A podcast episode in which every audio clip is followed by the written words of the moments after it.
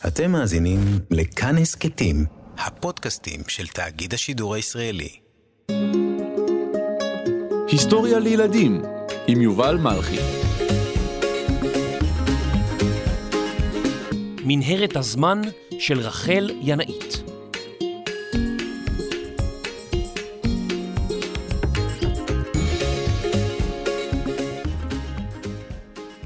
לפני כמאה שנה היא הייתה אחת מהמנהיגות החשובות של היישוב היהודי בארץ ישראל.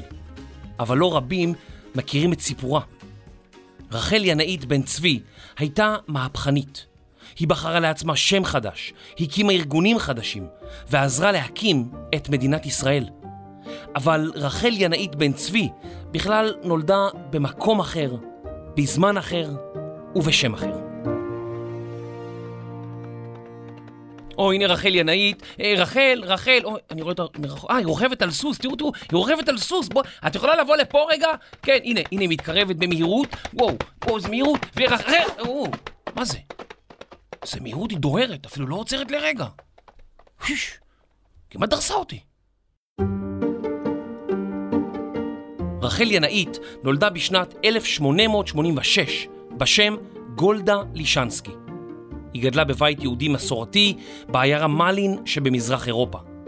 בגיל 15 נסעה לבדה לעיר אחרת, שם נחשפה לפעילות של תנועות נוער יהודיות שדגלו בציונות.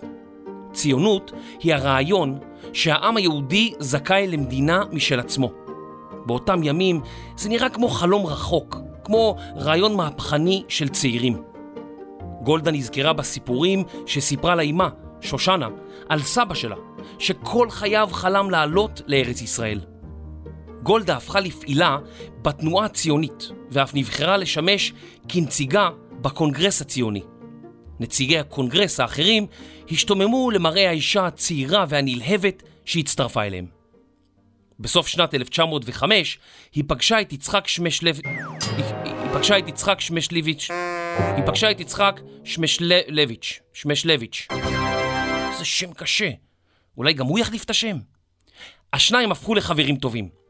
יחד הם הרגישו שהם עומדים לצאת למשימה מיוחדת במינה, קשה ומורכבת, להקים בית לעם היהודי בארץ ישראל. אם יצליחו, זאת תהיה מהפכה של ממש. באחד הימים קיבלה גולדה מכתב מארץ ישראל. יא, איזה כיף, מכתב. בואו נראה מה כתוב. הייתה קטטה המונית בין יהודים לערבים ביפו. יהודים נמצאים בסכנה. מה, גם שם יש פוגרומים? קומי ועלי לארץ ישראל. כמו יד נעלמה אחזה בי וכמעטני על רגליי. אני עולה לארץ ישראל. אני עולה לארץ ישראל.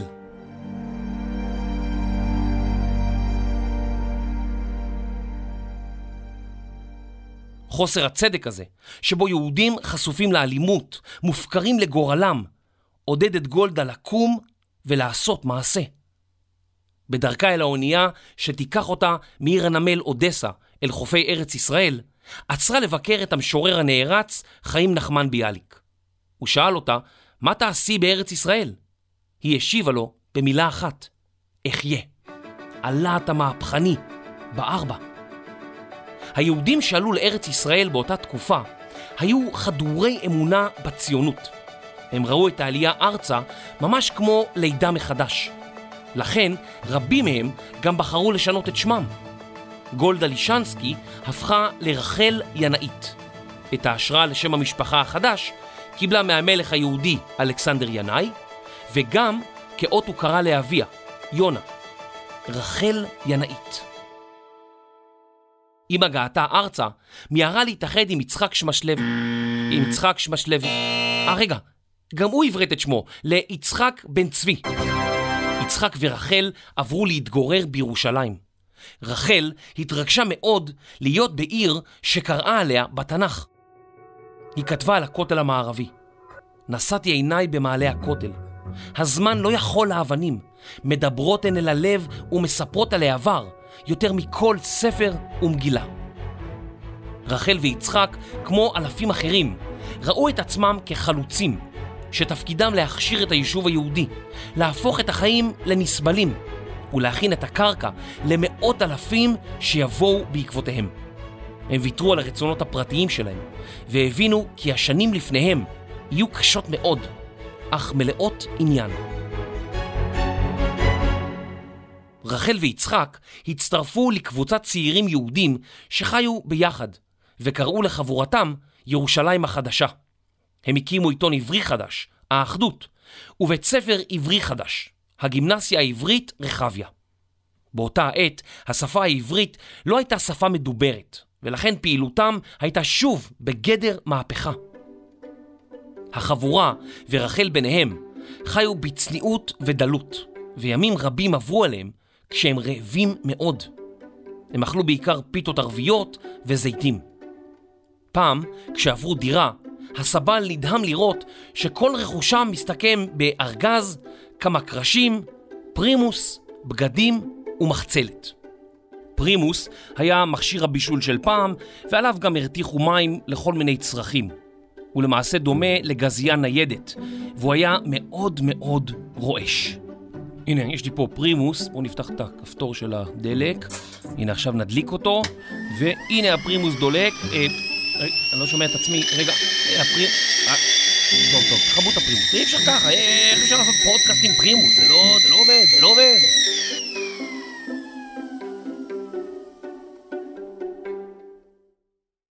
השניים ערכו מסעות רבים באזור ירושלים. קראו על המקומות שביקרו בתנ"ך, ואף הגיעו לשכם. שם הוזמנו לארוחה בביתו של אחד מנכבדי העיר. הם היו רעבים מאוד, ורחל הושיטה את ידה לצלחת ירקות ונגסה בירק אדום. או אז הסתבר שהיה זה פלפל חריף. הסעני יצרי ופשט את ידי אל הפלפל האדום דווקא. נטלתי פלח ונעצתי בו שיניי. אויה לי, כאילו אש הכנסתי לתוך פי, ובוערות שפתיי, וצורבים חיקי וחניכיי. מה אעשה? אנא אברח? ואני בושה בפני האפנדי העומד עלינו לשרתנו, ובפני חבריי. אפנדי הוא תואר טורקי לאדם מכובד. מיהרתי אל המים ומילאתי פי, אך דומה כאילו לא מים, אלא שמן שפכתי על האש. האפנדי שראה בייסוריי, יעצני ללעוס מהר מן הלחם. לועסת אני ולועסת, ועדיין הבעירה בפי, הדמעות חונקות, אני נשרפת מן האש, ומן החרפה גם יחד. לאט לאט שקטה הלהבה, כאילו כבתה.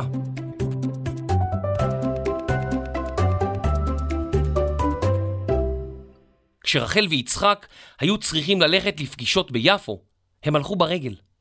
בדרך עברו במנזר באבו גוש, שם הנזירים נתנו להם חופן צימוקים. לעתים ישנו בלילה על האדמה, במטע זיתים.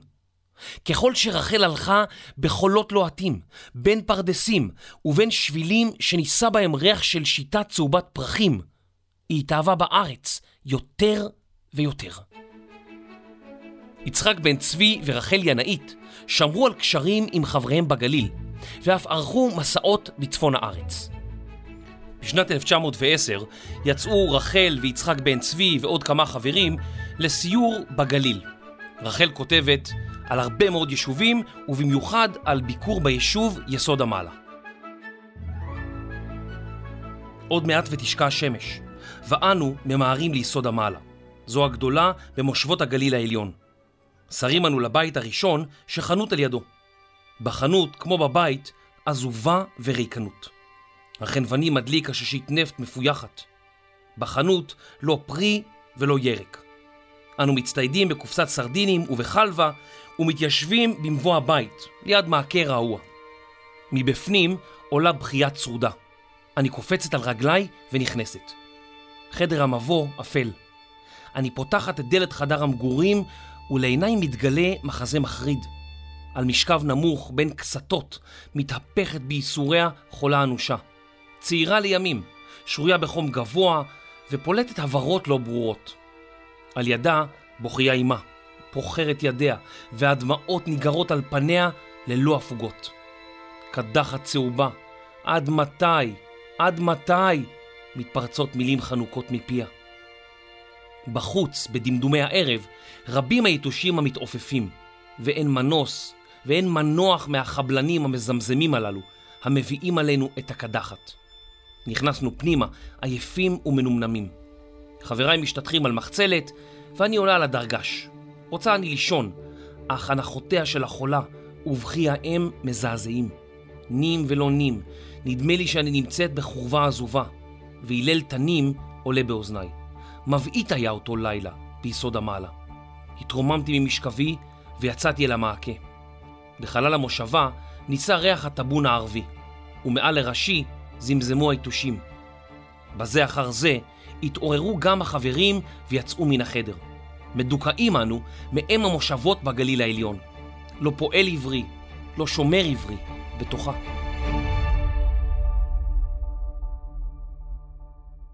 רחל ינאית כתבה מכתבים לאמה שושנה על ארץ ישראל. באחד הימים קיבלה מכתב מאמה, בו הודיע לה כי היא עולה לארץ בעקבותיה. בשנת 1909 פגשה רחל את אמה ואחותה בנמל יפו. הן נסעו ברכבת לירושלים. רחל זיהתה את האכזבה שנקרא על פני אמה כשראתה את הגבעות החשופות בדרך.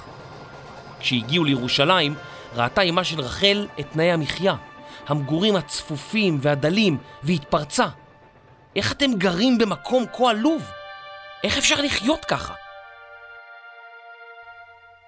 באחד הימים הלכה שושנה, אמה של רחל, לבקרה בהפתעה בגימנסיה.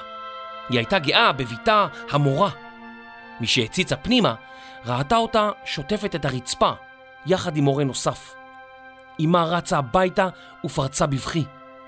ובבית נפתח מקור דמעותיי וליבי מר עליי. לכך הגענו?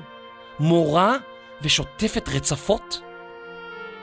עד מהרה התאקלמה שושנה ואף סיפרה.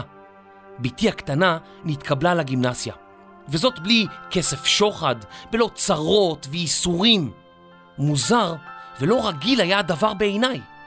אכן, אנו באמת בארצנו. רחל ויצחק השתתפו בהקמת ארגון השומר. מטרתו הייתה לארגן את השמירה על היישובים היהודים בארץ ישראל בידי יהודים, כיוון שעד אז הייתה השמירה נתונה בידי שומרים לא יהודים. הייתה לשומר מטרה מצד אחד להביא אותם, שיכבדו אותנו כלאום, כבני אדם, כעובדי אדמה, כשומרים בעצמם. יחד עם זה ליצור יחסי שכנים תקינים. ולא אחת הייתי משתתפת בביקורים אצל הבדואים. את רכבת על סוס? אם אני רכבתי על סוס, איזה חברה בשומר לא רכבה על סוס.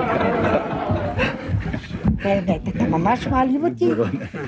גברת ינאית, היו שירים רבים שאתם שרתם בשעת העבודה. אחד השירים שאת מזכירה אותו בספרייך הוא בוקר בא לעבודה. אולי כדאי שנשאיר אותו כאן כולנו, בבקשה, תצטרפי אלינו בשירה בבקשה. ובכן, באופן ספונטני לגמרי, המקהלה בוקר בא. בוקר, בוקר, בוקר בא, בוקר, בוקר, בוקר, בוקר בא, בוקר בא לעבודה, בוקר בא לעבודה, בוקר בא לעבודה, בוקר בוקר בא. בין מנהיגי השומר הייתה גם מניה שוחט, והשתיים הפכו לחברות קרובות. בזכותן, ארגון השומר מימש במידה מסוימת את חזון השוויון בין נשים וגברים בהנהגה הציונית. זו הייתה שאלה שרחל ינאית עסקה בה למן הרגע הראשון. לא פעם מצאה את עצמה האישה היחידה בחדר, בשעה שכל מקבלי ההחלטות סביבה, כולם גברים. רחל ויצחק היו על גג העולם. החלום שלהם לפתח את היישוב היהודי בארץ ישראל הלך והתגשם לנגד עיניהם. תרבות עברית, שמירה עברית, עזרה הדדית. אבל החיים היו קשים מאוד באותם ימים. לא תמיד היה מספיק מזון, לא תמיד היה כסף כדי לקנות מצרכים בסיסיים, והשלטון הטורקי היה לעיתים אכזרי. רחל עזרה להקים קרן שסייעה לפועלים בארץ ישראל. הקרן עזרה להקים בתי תבשיל שסיפקו ארוחות חמות ודיור למי שלא היה בידו מספיק כסף. קצת לפני מלחמת העולם הראשונה, שפרצה בשנת 1914, רחל ויצחק יצאו מארץ ישראל כדי לרכוש מקצוע ולחזור אליה. הם האמינו שכך יוכלו לתרום יותר. יצחק בן צבי התקבל ללימודי משפטים באוניברסיטה באיסטנבול, ורחל ינאית נסעה לצרפת ללמוד חקלאות. בסיום לימודיה חזרה לארץ ישראל. היא חלמה להשתמש בידע החקלאי ובניסיון שצברה. אלא שאז פרצה מלחמה, מלחמת העולם הראשונה. יצחק בן צבי גורש מן הארץ והגיע לארצות הברית.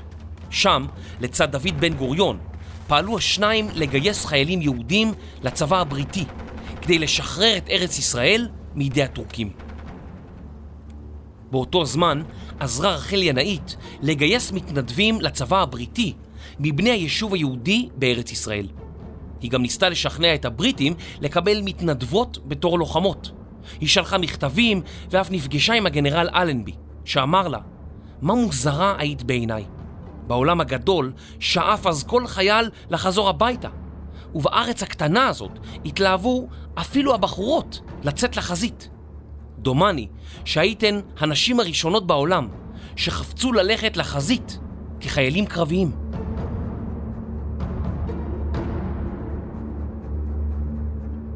לקראת סוף המלחמה, יצחק בן צבי חזר ארצה כחייל בגדודים העבריים. הוא מיהר לפגוש את רחל ינאית, והשניים התחתנו. רחל ינאית בחרה לשמור על שמה, והפכה לרחל ינאית בן צבי. רחל המשיכה להתמסר לעבודה ציבורית למען היישוב היהודי. במהלך מלחמת העולם הראשונה כבשו הבריטים את הארץ. היהודים נקראו להקים גוף שייצג את כל שכבות האוכלוסייה. אך החרדים, שהיוו כמחצית מתושבי היישוב הצעיר, התנגדו שנשים ייבחרו לגוף המייצג, שנקרא אספת הנבחרים. נשות היישוב, שעמלו על הקמתו, מחו בתוקף. לא ייתכן, הן אמרו, שאנו פעלנו להקמת יישוב שבו לא תהיה לנו זכות בחירה.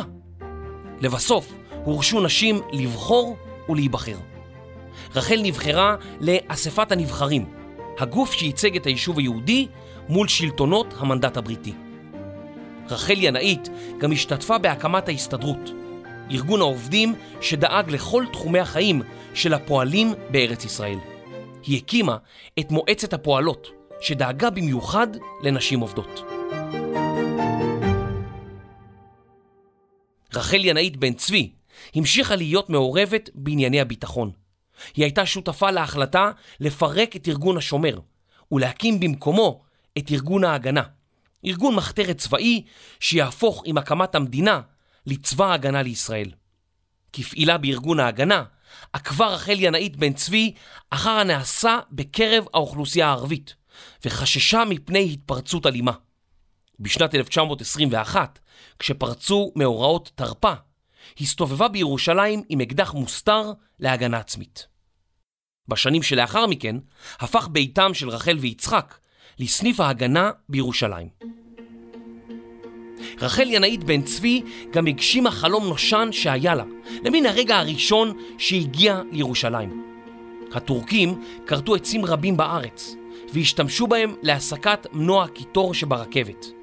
עקב כך הפכו מקומות רבים, וגם הגבעות סביב ירושלים, עירומים מעצים. הגבעות החשופות שמסביב לירושלים הפריעו מאוד לרחל, והיא חלמה להפוך את המקום לירוק. היא כתבה: מה מאוד ביקשתי לראותך, ירושלים, שוב ירוקה, מניבה, לנטוע בך עץ, להשיב לך את נטעייך, את רננת חייך.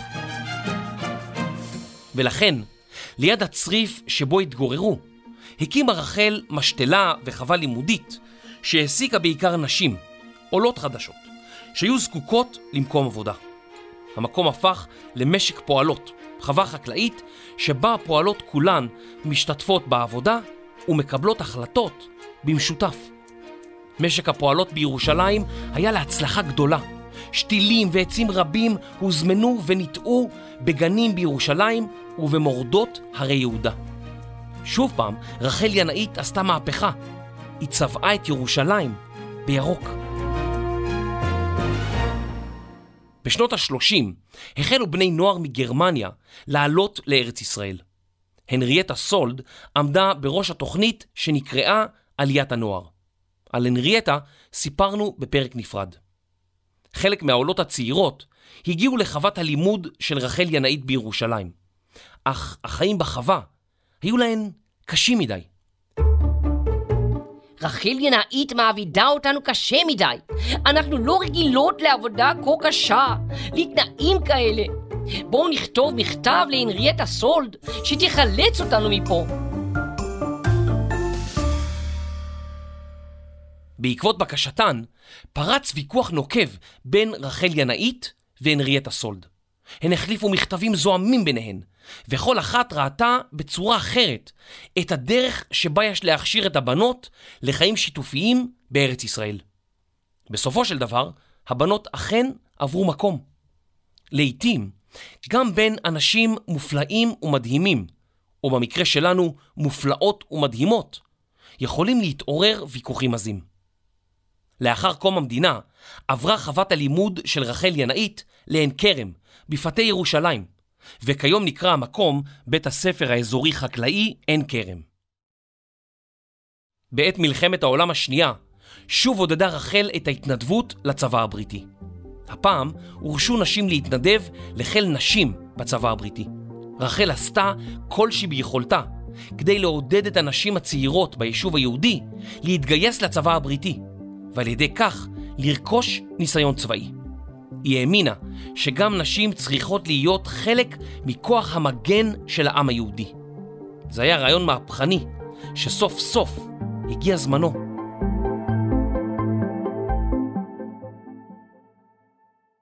רחל ויצחק האמינו בצניעות, והחליטו להתגורר בצריף, ולא בבית מפואר. הם האמינו כי בני אדם לא זקוקים ליותר מזה. אביה של רחל עלה גם הוא לארץ, עבד במשתלה ושתל עצים. רחל סיפרה כי הוא ראה קדושה בכל עבודת האדמה בארץ ישראל, ושתילת עצים היו לו כתפילה.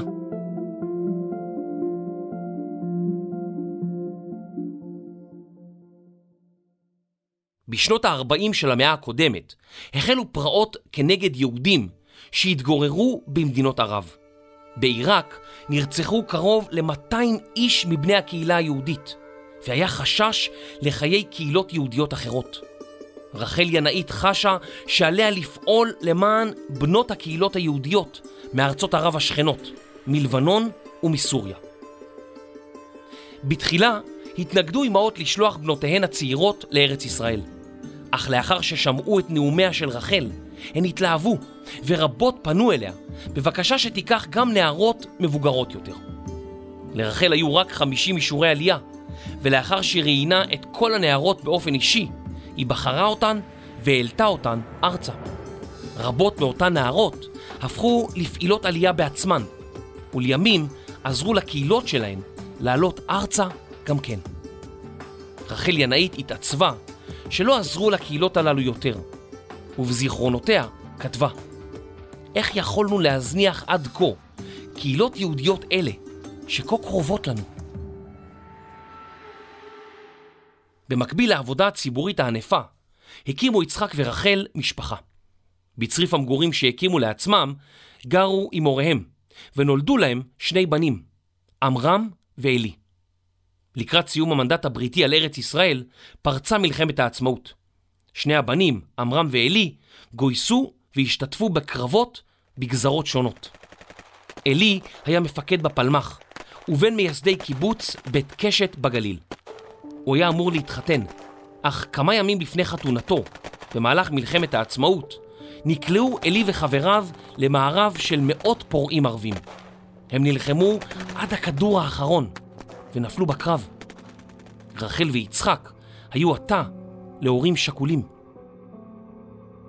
כמה שנים מאוחר יותר העבירו את צריף המגורים של המשפחה מירושלים אל קיבוץ בית קשת, כדי שישמש כבית נוער על שמו של עלי. כיום פועל במקום מוזיאון קטן. לאחר קום המדינה נבחר יצחק בן צבי לכנסת. באותה תקופה רחל עסקה רבות בעזרה לעולים חדשים שהגיעו לארץ. שנים ספורות לאחר מכן, עודד דוד בן גוריון את חברו הקרוב, יצחק בן צבי, להציג את מועמדותו לתפקיד נשיא המדינה. בן צבי אכן עשה זאת ונבחר לתפקיד. הוא היה לנשיא השני של מדינת ישראל, אחרי חיים ויצמן. רחל ויצחק בחרו להמשיך להתגורר בבית קטן, סמוך למקום בו עמד הצריף שלהם. הם טענו כי כל עוד ישנם עולים חדשים, הגרים במעברות, מגורים זמניים לעולים חדשים, שהיו לוהטים בקיץ ודלפו מהם מים בחורף, אין הם יכולים לעבור לארמון. רחל ויצחק רצו להישאר חלק מהעם, אנשים פשוטים שרצו להישאר קרובים לאנשים שאותם ייצגו. בערבים הייתה רחל מבשלת את ארוחות המשפחה בעצמה. בתקופת כהונתו של יצחק בן צבי פעלה רחל לצידו כאשת נשיא, במעשים ולא בדיבורים. למרות שספגה ביקורת, היא אמרה, לא אוכל לשמש גולם, בובה שמקבלת פרחים. רחל עזרה לעולים חדשים, דאגה לאמהות שכולות, הקימה קרן מיוחדת, או גוף האוסף תרומות עבור ילדים. את קרן הספריות עבור ילדי ישראל. היא דאגה לעניים, התכתבה עם יהודים מכל העולם, ועודדה אותם לעלות לארץ.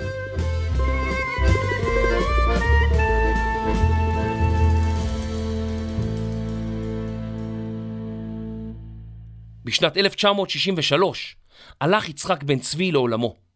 לזכרו הוקם מוסד ממלכתי שנקרא יד בן צבי, שעוסק בחקר תולדות היישוב היהודי בארץ ישראל. רחל ינאית בן צבי טיפחה את יד בן צבי, והמוסד ממשיך לפעול עד היום מתוך בית המגורים שהיה שייך לבני הזוג יצחק ורחל בירושלים. את שנותיה האחרונות הקדישה רחל ינאית בן צבי לכתיבת זיכרונותיה. היא בוודאי הייתה יכולה להסתכל אחורה בסיפוק על כל פעילותה, על כל המהפכות שהצליחה לעשות, על כל החלומות שהצליחה להגשים. באחת הפעמים התקשרו מהטלוויזיה כדי להזמינה להתארח באחת התוכניות, ושאלו אם אפשר לדבר איתה או שהגברת רחל נחה. מזכירתה של רחל השיבה, הגברת ינאית לעולם אינה נחה, היא תמיד עובדת. רחל ינאית זכתה בפרסים רבים על פועלה למען המדינה, באזרחות כבוד של העיר ירושלים, ואף בפרס ישראל, על תרומה מיוחדת לחברה ולמדינה. בשנת 1979 הלכה לעולמה. רחל ראתה בכל מעשיה שליחות. כשהיא נולדה לא הייתה מדינה יהודית ולא היה בית לעם היהודי. היא, חבריה וחברותיה, הצליחו להגשים את הבלתי ייאמן. היא הייתה לאם האימהות והחלוצות, שראתה בכל ילדי ישראל, בלי קשר למוצאם, ילדיה שלה. היא הייתה אחת מאותן נשים שבנו את המדינה הזאת עבורנו. ועכשיו, שאלה אליכם, מה למדתם מסיפורה של רחל ינאית? איזה רושם היא השאירה עליכם? האם יש דברים דומים שגם אתם הייתם רוצים לעשות? כתבו לנו בקבוצת הטלגרם, נשמח לשמוע.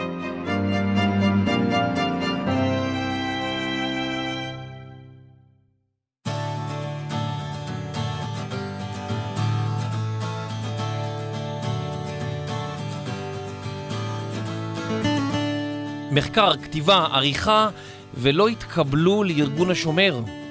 תומר שלוש ויובל מלכי. עריכת לשון ואכילת פלפל ממש ממש חריף. דינה עשן מהאוזניים, בר מנחם. מיקס, אפקטים, והנכדה של רחל ינאית, רחל ינאית רפאלי. הפקה, והאנשים שחששו להתנדב לגדודים העבריים במלחמת העולם הראשונה. רני שחר ואייל שינדלר. אני יובל מלכי, היסטוריה לילדים.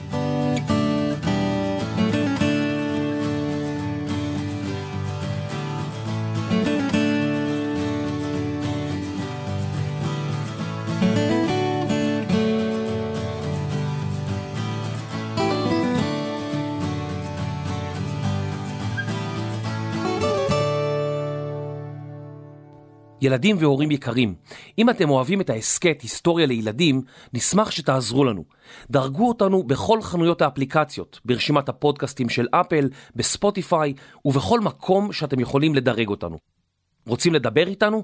כנסו לקבוצת הטלגרם שלנו, היסטוריה לילדים.